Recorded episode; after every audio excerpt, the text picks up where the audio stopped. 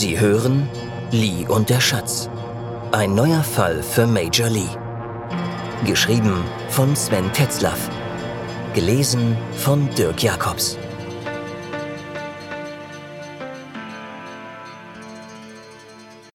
Friedemann. Josephine Hinrichs, Berlin, Juli 1954. Josephine wartete mit ihrer sichtbar schwangeren Tochter Anne in der Blumenstraße, Ecke Lichtenberger. Sie konnten die Delegation gut sehen. Lili und Henselmann folgten der Gruppe um Su Enlai und Friedrich Ebert. Hermann Henselmann nutzte zum Erzählen den gesamten Körper. Alle zwei Sekunden strich er sich seine Locken aus dem Gesicht. Offensichtlich hatte er in Li Li einen aufmerksamen Zuhörer gefunden. Neben Lee ging der junge Meyerfeld und hörte den beiden aufmerksam zu. Josephine war jedes Mal überrascht, wenn sie die Ähnlichkeit der beiden Meyerfelds sah. Das ist mir ein rechter, ewiger Wanderer, dachte sie. Lili entdeckte die beiden Frauen an der Straßenecke. Er winkte ihnen lächelnd zu. Eine ganze Anzahl Schutzpolizisten schirmte den offiziellen Staatsbesuch aus China ab. Das war den Hinrichsfrauen egal. Sie würden sich heute Abend alle zusammen und mit Nettie in einem kleinen Hotel in Karlshorst in der Godesberger Straße treffen. Eins der wenigen Hotels in Berlin, die den Krieg unbeschadet überstanden hatten. Das letzte Mal trafen sie sich dort vor vier Jahren anlässlich der Beerdigung von Hans. Lili hatte eine bewegende Rede gehalten. Viele weinten laut, manche leise. Doch nach ein paar Stunden mit den Freunden und vielen Geschichten aus den wilden Zeiten gingen sie mit einem Lächeln wieder ihrer Wege. Käthe Miete, die etwas älter als Josephine war, gehörte mittlerweile zu den besten Freundinnen. Sie saß auf der Trauerfeier direkt ihr gegenüber. Neben Käthe saß Margarete Paluca, ebenfalls in ihrem Alter und regelmäßig auf Hiddensee. Gelegentlich streiften sie als Trio Infernale über den Dornbusch. Es war gut, die Freunde zu treffen. Die Trauer war kleiner geworden. Selbst Lisa lächelte ab diesem Tag wieder. Josephine hatte sich große Sorgen um sie gemacht und Lili davon berichtet. Über 50 Jahre waren die beiden gemeinsam durch ein ungewöhnliches Leben gegangen. Josephine befürchtete, dass die Mutter aufgeben würde. Doch das war falsch. Nicht zuletzt durch Lies und Josephines Bemühungen fand sie ins Leben zurück. Nun genoss Lisa jeden Tag auf Hiddensee. Sie hätte sie gerne nach Berlin begleitet. Doch mit ihren 86 Jahren wollte ihr keiner mehr die lange und beschwerlich gewordene Reise nach Berlin zumuten. Li Li hatte ihr fest versprochen, sie auf der Insel zu besuchen. Und wenn Li etwas versprach, das wusste Lisa, würde er es halten. Sie trafen sich wie verabredet am Abend in dem Hotel in Karlshorst. Nettie brachte eine Freundin mit. Hu Lan Chi gehörte schon seit 1920 zu den drei Siegeln. Nettie und Lan Shi wurden 1933 in derselben Nacht verhaftet. Doch die Chinesin verbrachte im Gegensatz zu Nettie ganze drei Monate im Gefängnis der Nazis. Sie konnte schließlich über einen kurzen Aufenthalt in Frankreich und dann England nach China ausreisen. Sun Wens Witwe beschwerte sich persönlich beim deutschen Konsul in Shanghai, sehr lautstark, wie sich Li Li erinnerte, der sie mit dem damals bekannten Dichter Lu Xin begleitet hatte. Auch ein deutscher Konsul wagte es nicht, sich gegen den Geist von Sun Wen zu stellen. Josephine war nur ein Jahr älter als Hu Lanchi. Sie schlossen sofort Freundschaft. Nettie erfuhr irgendwann von Li Li, dass sie und Hu Lanchi Schwestern im gleichen Bund waren. Schwestern in der Bruderschaft. Die beiden Frauen amüsierten sich über die verstaubte Nomenklatur. Irgendwann sollte ein neues Wort für die Mitglieder in dem uralten Geheimbund gefunden werden. Doch bis dahin würde viel Wasser dem Yangtze hinabfließen. Hu Lan-chi war im Bürgerkrieg bis zur Generalmajorin aufgestiegen, doch nun übernahmen wieder die Männer die Geschäfte. Im Osten wie im Westen. Zwar stellte sich die Bruderschaft mit ihren subtilen Methoden gegen diesen Trend, doch die Möglichkeiten für Frauen wurden weniger. Hinzu kam, dass ein Jahr zuvor die chinesischen Kommunisten um Mao Zedong beschlossen hatten, Geheimgesellschaften zu verbieten. Ein unsinniges Gesetz. Und es funktionierte nicht. Es diente vielmehr dazu, sich unliebsame Konkurrenz im Kader vom Hals zu schaffen. Allein der Verdacht, in einer Geheimgesellschaft Mitglied zu sein, reichte, wenn man jemanden aus dem Weg haben wollte. Hu Lan-chi war bereits mit den selbsternannten Gralshütern in Konflikt geraten. Auch Margarete war wieder mit dabei. Sie saß, wie bei der Trauerfeier, zusammen mit Nettie und Käthe auf der anderen Seite des Tisches, gegenüber von Josephine. An der einen Stirnseite saß Lili, an der anderen Anne, die wegen ihres Bauches viel Platz brauchte. Neben Josephine und Anne hatte der junge Meyerfeld, Friedemann Meyerfeld, Platz genommen. Er sah exakt so aus wie sein Vater in dem Alter. Doch es war nicht nur das Aussehen, auch seine Bewegungen, Gesten, sein gesamter Habitus ähnelten sich auf unheimliche Weise. Sie hatte in ihren vielfältigen Studien im chinesischen Yuan einmal etwas von der Parthogenese gehört. Jetzt fragte sie sich, ob Männer auch zu dieser Form der Vermehrung fähig wären? Lili interessierte sich für Annes Pläne. Kriegsbedingt hatte ihr Studium etwas länger gedauert. Doch als frisch gebackene Ökonomin mit dem Nebenfach Sinologie standen ihr jetzt alle Wege im neuen Deutschland offen, wenn da nicht die Schwangerschaft und das kommende Kind wären. Wie eine echte Hinrichs bügelte sie Lilis Bedenken ab. Das Kind wird kein Hindernis auf meinem Weg sein. Ein Mann wäre schon eher eins. Ich habe konkrete Pläne. Die meisten Aufgaben kann ich von Hiddensee oder Rostock erledigen. Es wird die Zeit kommen, wo der Wohnort in der Arbeitswelt keine Rolle mehr spielen wird. Ich fange damit schon mal an, sagte Anne. Ja, sagte Lili, das hätte deine Mutter ganz genauso formuliert. Wusstest du eigentlich, dass sie mal wie Marie Curie werden wollte? Aber ernsthaft jetzt, leicht wird das alles nicht. Du sollst nur sicher sein, dass du unser aller Unterstützung haben wirst. Ohne Belehrung, ohne Zeigefinger. Weißt schon. Josephine dachte an die letzten Jahre zurück. Sie hatten überlebt. Wie Meyerfeld vorausgesagt hatte, lagen die Städte in Schutt und Asche. Das Mosse-Palais war verschwunden, sein Gewölbe lag voller Trümmerschutt. Das Geschäft in der Lagerstraße in Rostock überstand, wie durch ein Wunder, alle 21 Bombenangriffe auf die Stadt. Doch ringsherum blieb kein Stein auf dem anderen. Guter Wein war jetzt weniger gefragt. Selbst Hiddensee wurde vom Krieg heimgesucht. In den ersten Maitagen besetzten die Sowjets die Insel. Bei den Hinrichs waren mehrere Offiziere einquartiert. In deren Kommandatur hatte sich schnell herumgesprochen, dass die Insel ein idealer Platz war, an dem man der Gegenwart entfliehen konnte. Es gab bei ihnen keine Plünderungen. Das war nicht überall auf der Insel so. Dennoch kamen ein paar Sachen weg. Nicht aus dem Haus, aber die Hinrichs hatten, um Platz zu gewinnen, viele ihrer Mitbringsel aus China und entbehrliche Gegenstände im Stall gelagert. Dort stand ihr einziges Fuhrwerk, das sie mangels Pferden eingemottet hatten. Aus diesem Lager kamen hin und wieder Sachen weg. Sie erkannten das an den zurückgerissenen Abdeckplanen und aufgebrochenen Kisten. Die Hinrichs machten sich nicht viel daraus. Es gab andere, dringendere Probleme. Die Dinge im Schuppen hatten für sie im Moment keinen Wert. Meist waren es Kleinigkeiten, die verschwanden. Sammelteller oder Tassen, Besteck, Kitsch aus China, Wäsche und so weiter. Das ließ sich auf dem schwarzen Markt schnell umsetzen. Mancher Verlust wog schwerer und würde sich nur schwer verflüssigen lassen, darunter das Lu aus dem Besitz der Kaiserin-Witwe Xi das sich irrtümlich in den Kisten auf dem Vorwerk befand. Es gab zu der Zeit kaum Flüchtlinge auf der Insel, und die, die hier waren, behielten die Insulaner unter ihrem misstrauischen Blick. Josephine vermutete, dass die Diebe von der Insel selbst kamen. Sie hatte den Besitzer einer Kneipe in Kloster in Verdacht. Sehr oft hatte sie den Wirt um das Yuan herumschleichen sehen. Jetzt, wo die Touristen, Künstler und Sommerfrischler ausblieben, war es um die Gastronomie nicht gut bestellt. Auch die Hinrichs waren von der wirtschaftlichen Misere betroffen, wenn auch nicht so heftig wie die, die keine andere Einnahmequelle hatten. Die Verlagstantiemen von Hans, Lisa und Josephine wurden zum Teil in Lebensmittelmarken oder sogar direkt in Naturalien ausgezahlt. Hinzu kam, dass ihr eigentlich zu großer Garten nun als Acker zur Verpflegung beitrug.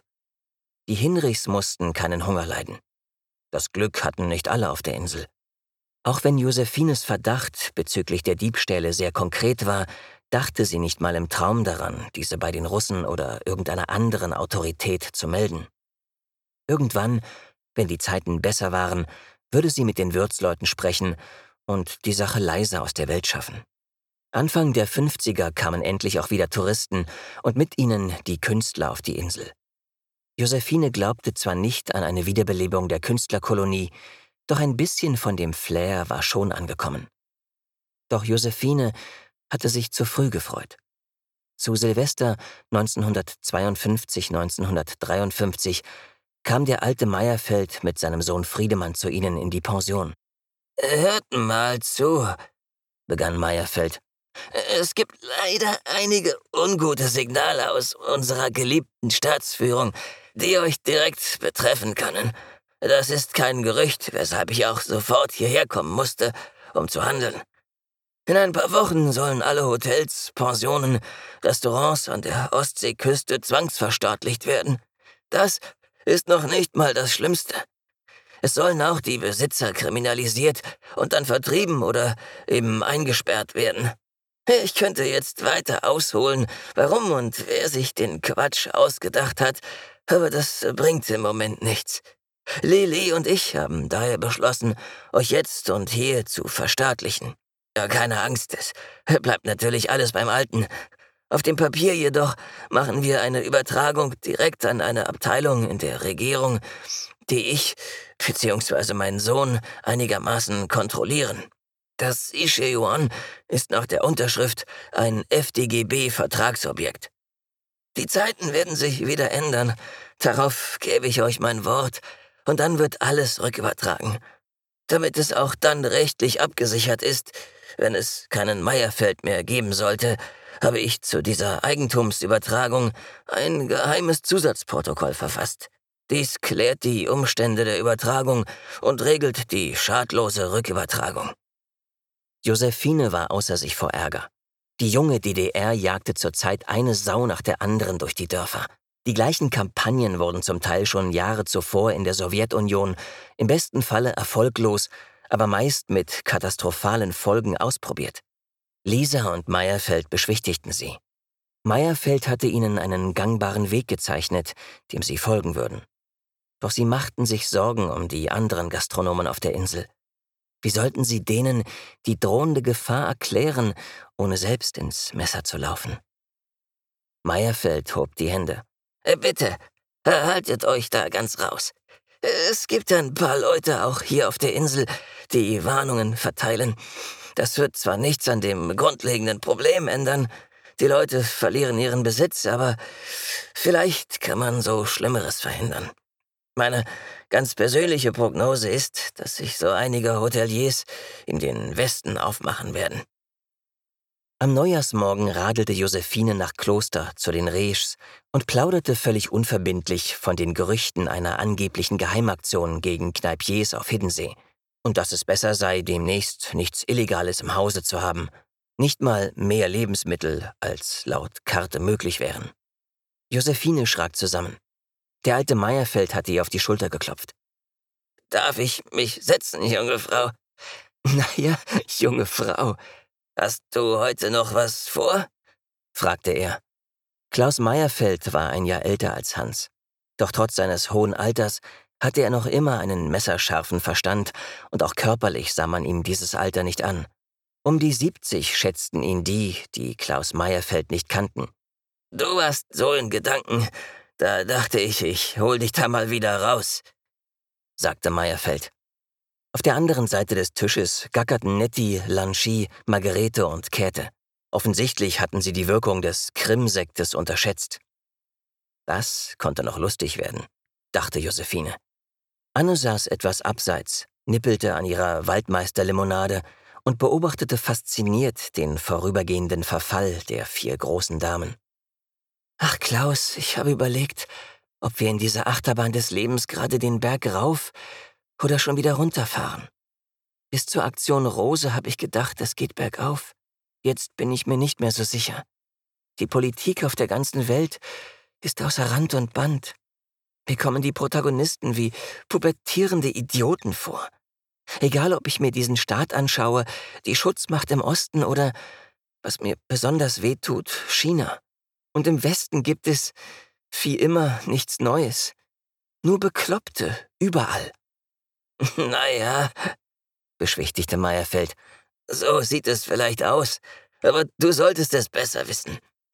Wir konnten immerhin verhindern, dass dieser Planet auseinanderfliegt. Wir werden immer mehr und wir werden auch immer besser. Vielleicht stehen wir vor dem ewigen Frieden in Europa. Unsere Analysten behaupten das. Das ist kein Naturgesetz. Ohne Arbeit werden wir diesen Status nicht erhalten, aber wir sind auf einem guten Weg. Und zu deiner Frage, da habe ich eine glasklare Antwort. Es wird jetzt ein paar Jahrzehnte aufwärts gehen. Das kannst du auch mal Anne und später ihrem Kind vermitteln. Wir haben jeden Grund, optimistisch zu sein. Und ja, es wird wieder eine Zeit des Umbruchs kommen. Das muss nichts Negatives sein. Solange ich dich kenne, haben deine Prognosen ins Schwarze getroffen. Meines Wissens lagst du nicht ein einziges Mal daneben. Wäre ich ein religiöser Mensch, würde ich jetzt einfach an deine Worte glauben. Das täte richtig gut. Aber das kann ich nicht.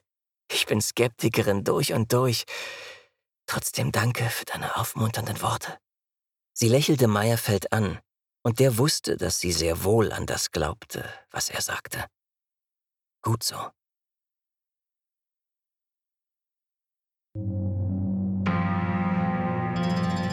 Sie hörten Lee und der Schatz. Ein neuer Fall für Major Lee. Geschrieben von Sven Tetzlaff. Gelesen von Dirk Jacobs. Vielen Dank fürs Zuhören.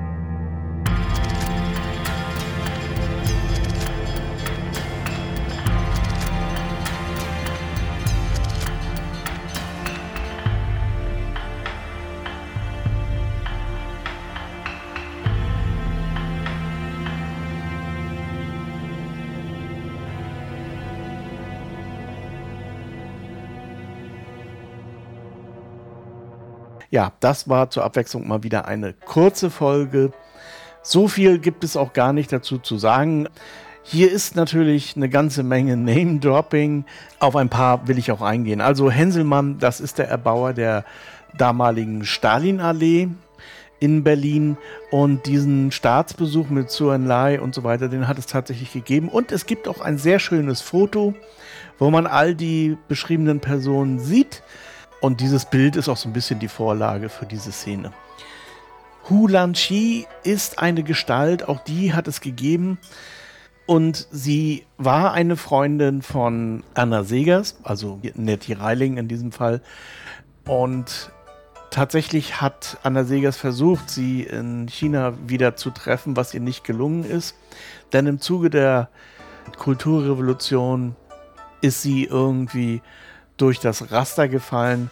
Allerdings wurde sie dann nach der Kulturrevolution, also nach der Öffnung Chinas, wieder rehabilitiert. Sie war tatsächlich die einzige Generalmajorin der chinesischen Armee zu jener Zeit. Die Figur Meyerfeld, die war natürlich von Anfang an so ein bisschen angelegt wie der Ahasver. Nun muss man dazu sagen, dass Ahasver da gibt es so eine antisemitische Konnotation und die will ich hier natürlich auf gar keinen Fall irgendwie haben. Äh, deswegen habe ich ihn auch den ewigen Wanderer genannt, weil ich fand das Motiv einfach zu schön und es war auch irgendwie passend. Wie gesagt, das hat mit dem Ahasver eigentlich nichts zu tun, sondern es ist eine, ja, eine Sagengestalt, wenn man so will, die es in der Literatur tatsächlich an anderer Stelle auch immer mal wieder gibt. Aber natürlich, wer sich da so ein bisschen auskennt, hat sofort diesen Einfall. 1953 die Operation Rose. Auch die hat es gegeben, das werden die meisten wissen. Das war sozusagen einer der dunkelsten Meilensteine der DDR-Entwicklung. Und da wurde tatsächlich auch sehr viel kaputt gemacht, was sich dann am Ende auch nicht mehr reparieren ließ. Wie die Operation Rose auf Hittensee tatsächlich gewesen ist, weiß ich nicht. Und es war auch sehr schwer, da Material zu, zu finden. Denn man ist damals doch relativ rigoros vorgegangen. Aber ich vermute mal, das wird sich nicht allzu sehr unterschieden haben von allen anderen Ostsee- oder Badeorten, dass das Ganze dann am Ende irgendwie übergegangen ist in irgendwelche FDGB-Heime beziehungsweise in irgendwelche an VEBs angegliederte Ferienobjekte. Das war das Los so ziemlich aller Hotels und Pensionen zu jener Zeit in Mecklenburg und Vorpommern. Worum es mir eigentlich ging, ist auch so ein bisschen die Ambivalenz zu zeigen, die zu jener Zeit geherrscht hat. Einerseits war es natürlich eine euphorische Zeit, die Zeit des Aufbaus, des Wiederaufbaus auch.